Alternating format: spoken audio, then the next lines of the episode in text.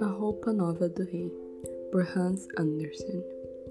Há muito tempo viveu um imperador que gostava tanto, mas tanto de se vestir bem, que todo o dinheiro dele ia embora com roupa nova. Ele não queria saber de discutir problemas de soldados, nem de ir ao teatro, nem de passeios pela floresta, só se fosse para mostrar alguma roupa nova. Ele tinha uma túnica para cada hora do dia, e em vez de dizer o rei está em reunião, as pessoas viviam dizendo o rei está no quarto de vestir.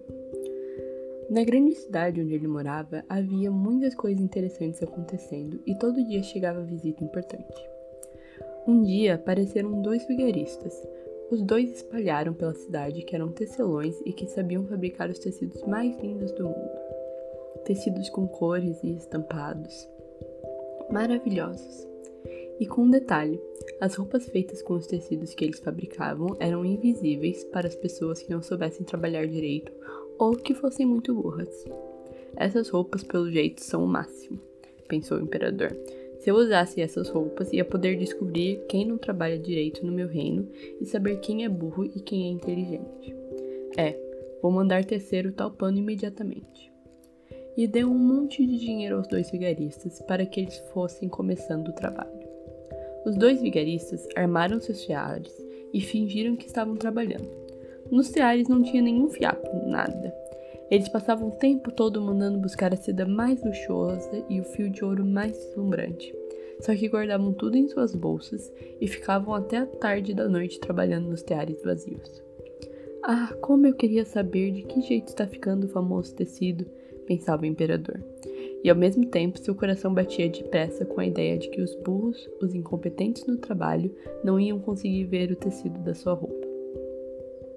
Tinha certeza de que não precisava ficar preocupado, que era muito inteligente e trabalhava muito bem, mas mesmo assim achou melhor não ir pessoalmente e mandar outro em seu lugar dar uma espiadinha no serviço.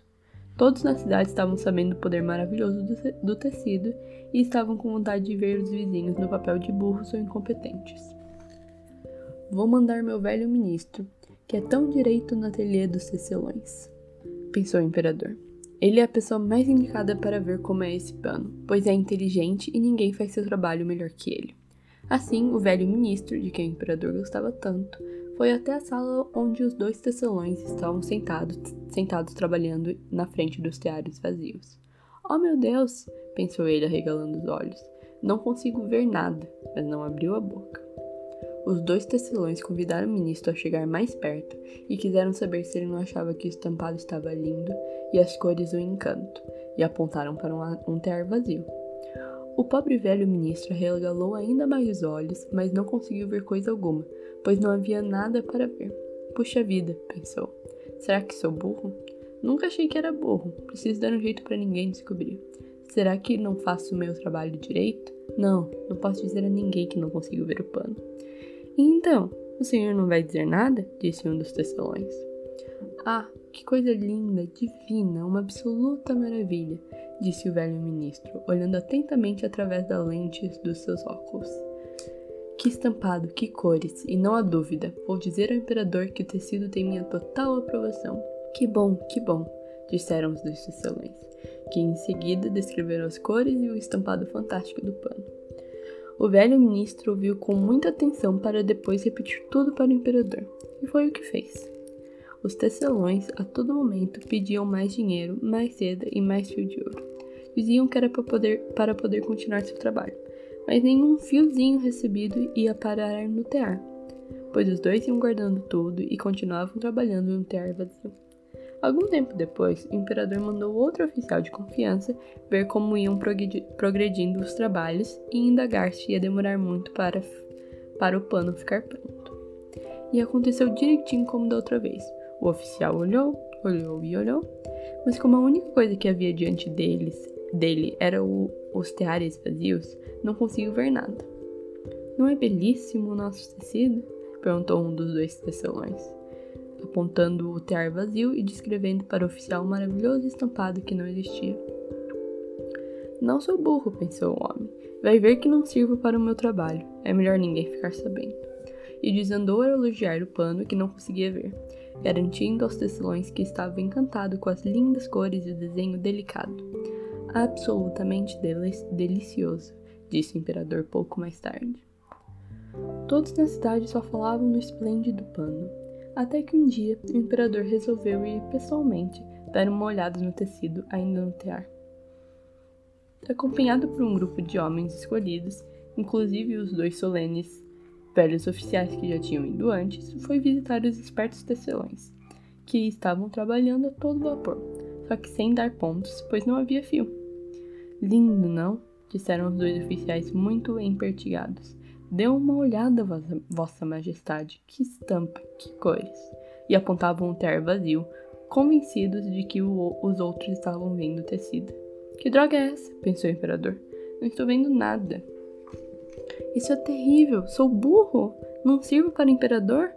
Mas isso seria a coisa mais pavorosa que poderia acontecer comigo. Depois disse: Ah, que lindo! Os senhores têm a minha imperial aprovação. E balançava a cabeça satisfeito, olhando o ter vazio. Imagine se iria dizer que não estava vendo nada. Os nobres que acompanhavam o imperador fizeram muita força, mas exatamente como os outros, não, conseguiriam ver, não conseguiram ver nada. Mesmo assim, exatamente como o imperador, disseram: Ah, que lindo! E deram a ideia ao imperador de inaugurar aquelas roupas esplêndidas no grande desfile no dia seguinte. É lindo, magnífico, sensacional. A notícia correu pela cidade e todo mundo ficou encantado. O imperador deu uma medalha para um dos tecelões, juntamente com o título de Tecelão pela Graça da Sua Majestade. Iluminados por mais de 16 velas, os tecelões viraram a noite trabalhando.